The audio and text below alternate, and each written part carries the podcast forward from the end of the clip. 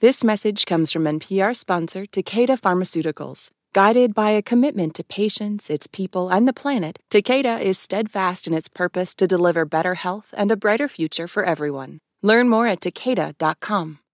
Hey, real quick, if you're new to the show, make sure to subscribe or follow us on your podcast app of choice. That way you get fresh episodes as soon as they're out, first thing every weekday. Ah, the smell of fresh baked science in the morning. You love it. You're listening to Shortwave from NPR. The words virus and mutating don't sound too good together. Researchers just released a preliminary study that suggests the coronavirus may be mutating. May be mutating. Is that true? A new strain appeared in February in Europe, then migrated quickly to the east coast of the United States. But while mutations in movies and comic books are always a big deal, in reality, they're really not. We're always fed this idea that mutations are scary and important and consequential. And most of the time, they're really none of those things. They're just a, a natural part of viral existence. This episode from The Atlantic, science journalist Ed Yong is back on the show for a little reality check on coronavirus mutations. I'm Maddie Sofia, and this is Shortwave, the daily science podcast from NPR.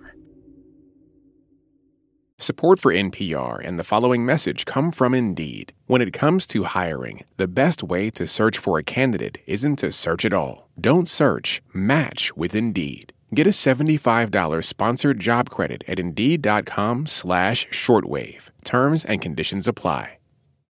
This message comes from NPR sponsor Solgar. As people age, cellular function declines, which may impact changes in energy and strength. Solgar Cellular Nutrition is a holistic collection of cellular nutrients formulated to help fight cellular decline and promote cell health. Learn more at cellularnutrition.solgar.com. These statements have not been evaluated by the Food and Drug Administration. This product is not intended to diagnose, treat, cure, or prevent any disease. This message comes from NPR sponsor Carvana. Shop for your next car the convenient way, 100% online with Carvana. Getting pre qualified takes less than two minutes. Then see your real terms as you shop. Visit Carvana to finance your dream car the convenient way. All right, Ed, so you've got a big piece about this out for The Atlantic. First things 1st mm-hmm. viruses gonna virus. Yeah. And mutations are normal when the virus replicates or makes copies of itself.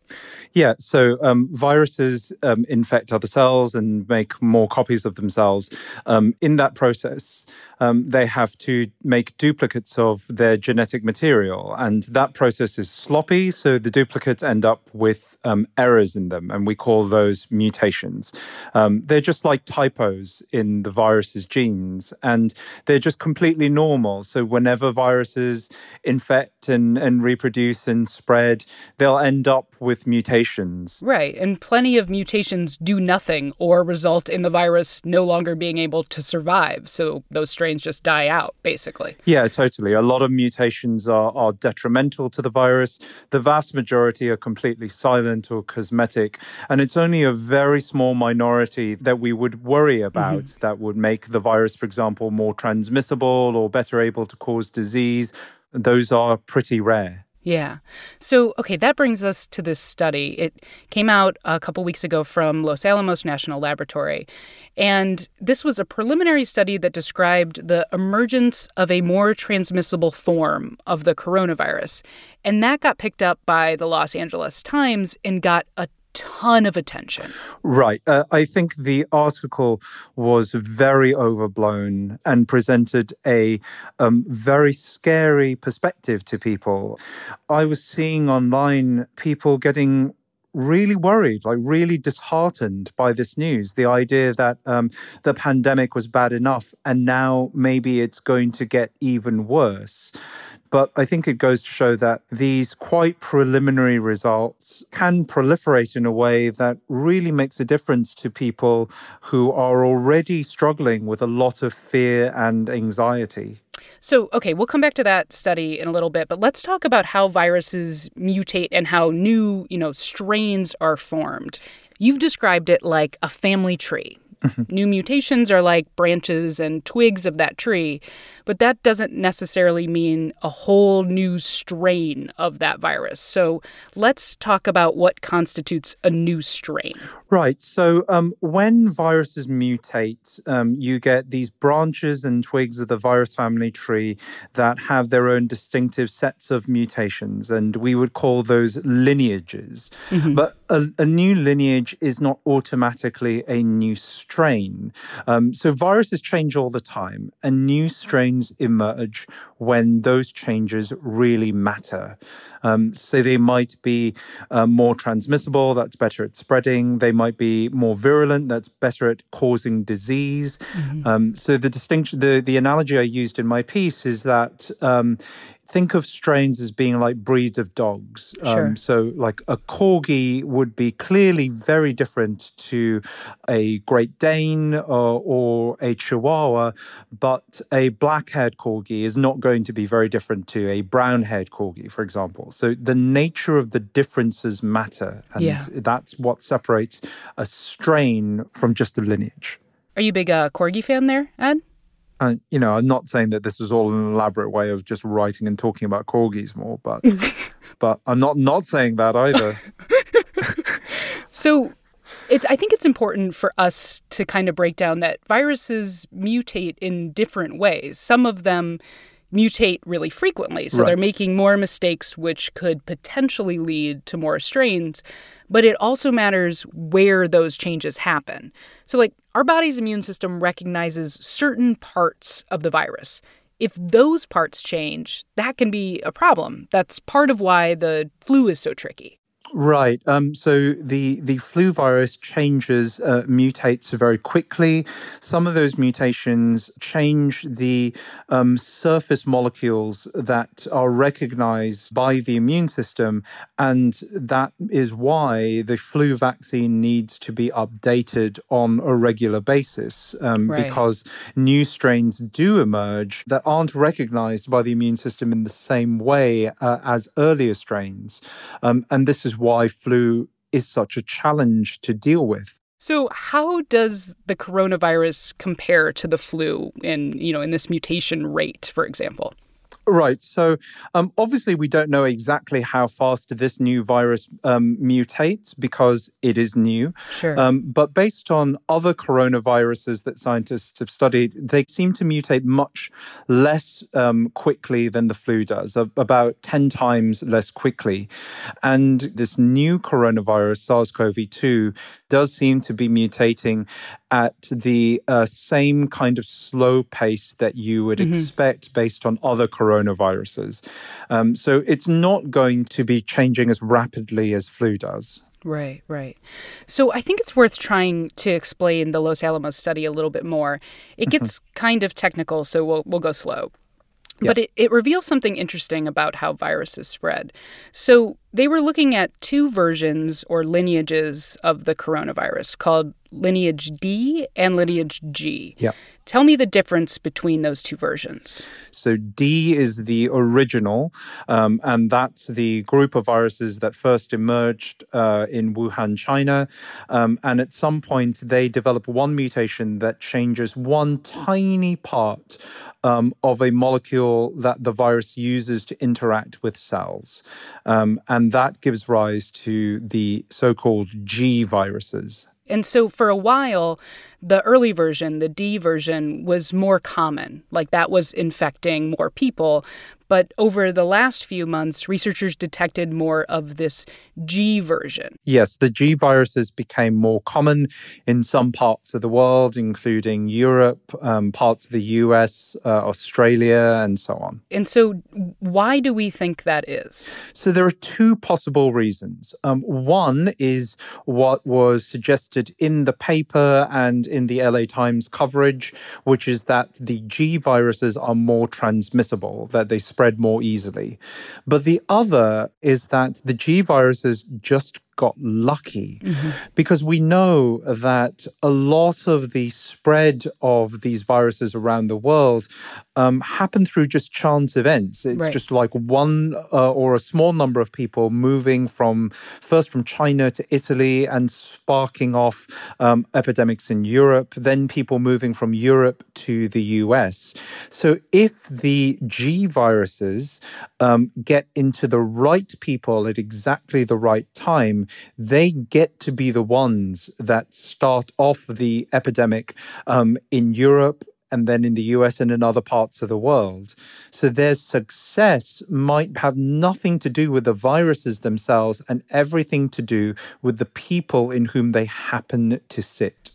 Right, because all of this concern is based on the fact that this one virus is circulating more widely now. But it's not like the different versions of this virus have been tested side by side. Like, we don't have any data as of this point that actually shows that one of these viruses passes from one human more quickly to another.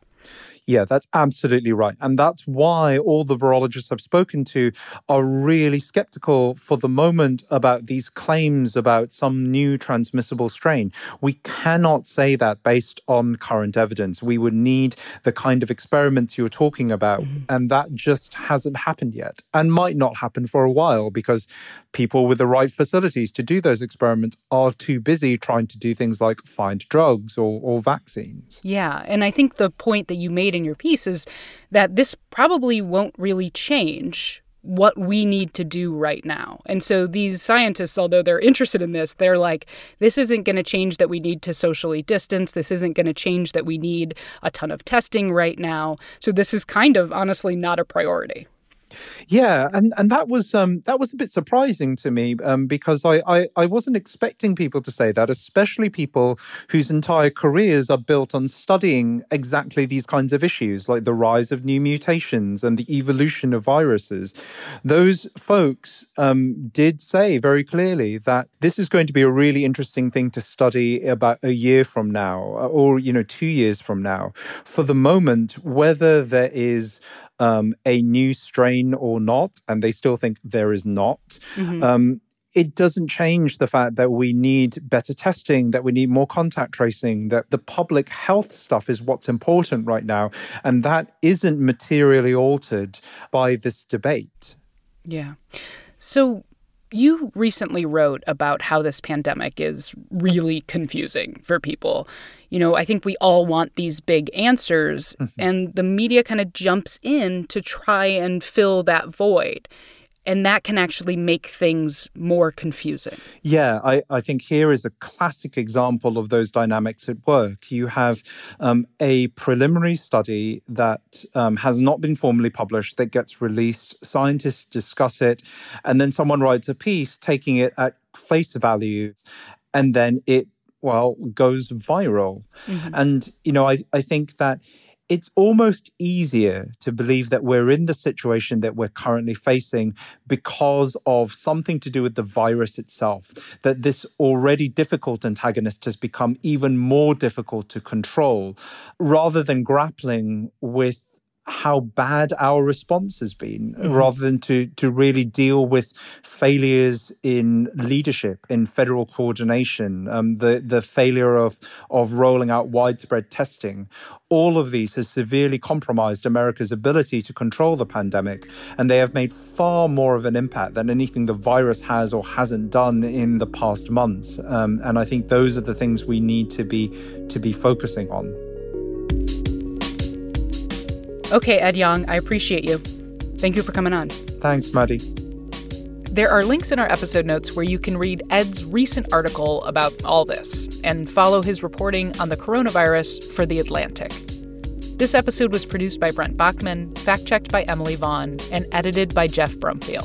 I'm Maddie Sofia. Thanks for listening to Shortwave from NPR. Face masks have become the new normal as we continue to grapple with the ongoing pandemic. But when did we start wearing masks for our health and safety? This week on Throughline, the origins of the N95 mask and how it became the life saving tool it is today. Throughline from NPR, the podcast where we go back in time To understand the present. Support for this NPR podcast and the following message come from ezCater, committed to helping companies solve food. From employee meal plans to on site staffing to concierge ordering support. With corporate accounts, nationwide restaurant coverage, and payment by invoice, ezCater.com. This message comes from Jackson. Let's face it, retirement planning can be confusing. At Jackson, we're working to make retirement clear for everyone, starting with you. Our easy to understand resources and user friendly digital tools help simplify your entire experience. You can have confidence in your retirement with clarity from Jackson. Seek the clarity you deserve at jackson.com. Jackson is short for Jackson Financial Incorporated, Jackson National Life Insurance Company, Lansing, Michigan, and Jackson National Life Insurance Company of New York, Purchase, New York. Spend time in any American city, and you'll likely encounter someone with untreated psychosis. Lost Patients is a new podcast examining our maze like system for treating severe mental illness, which loses patients to an endless loop between the streets, jail, and hospitals. Does it have to be this way? For the history, the reality, and hopefully some solutions, listen to Lost Patients from KUOW and the Seattle Times, part of the NPR network.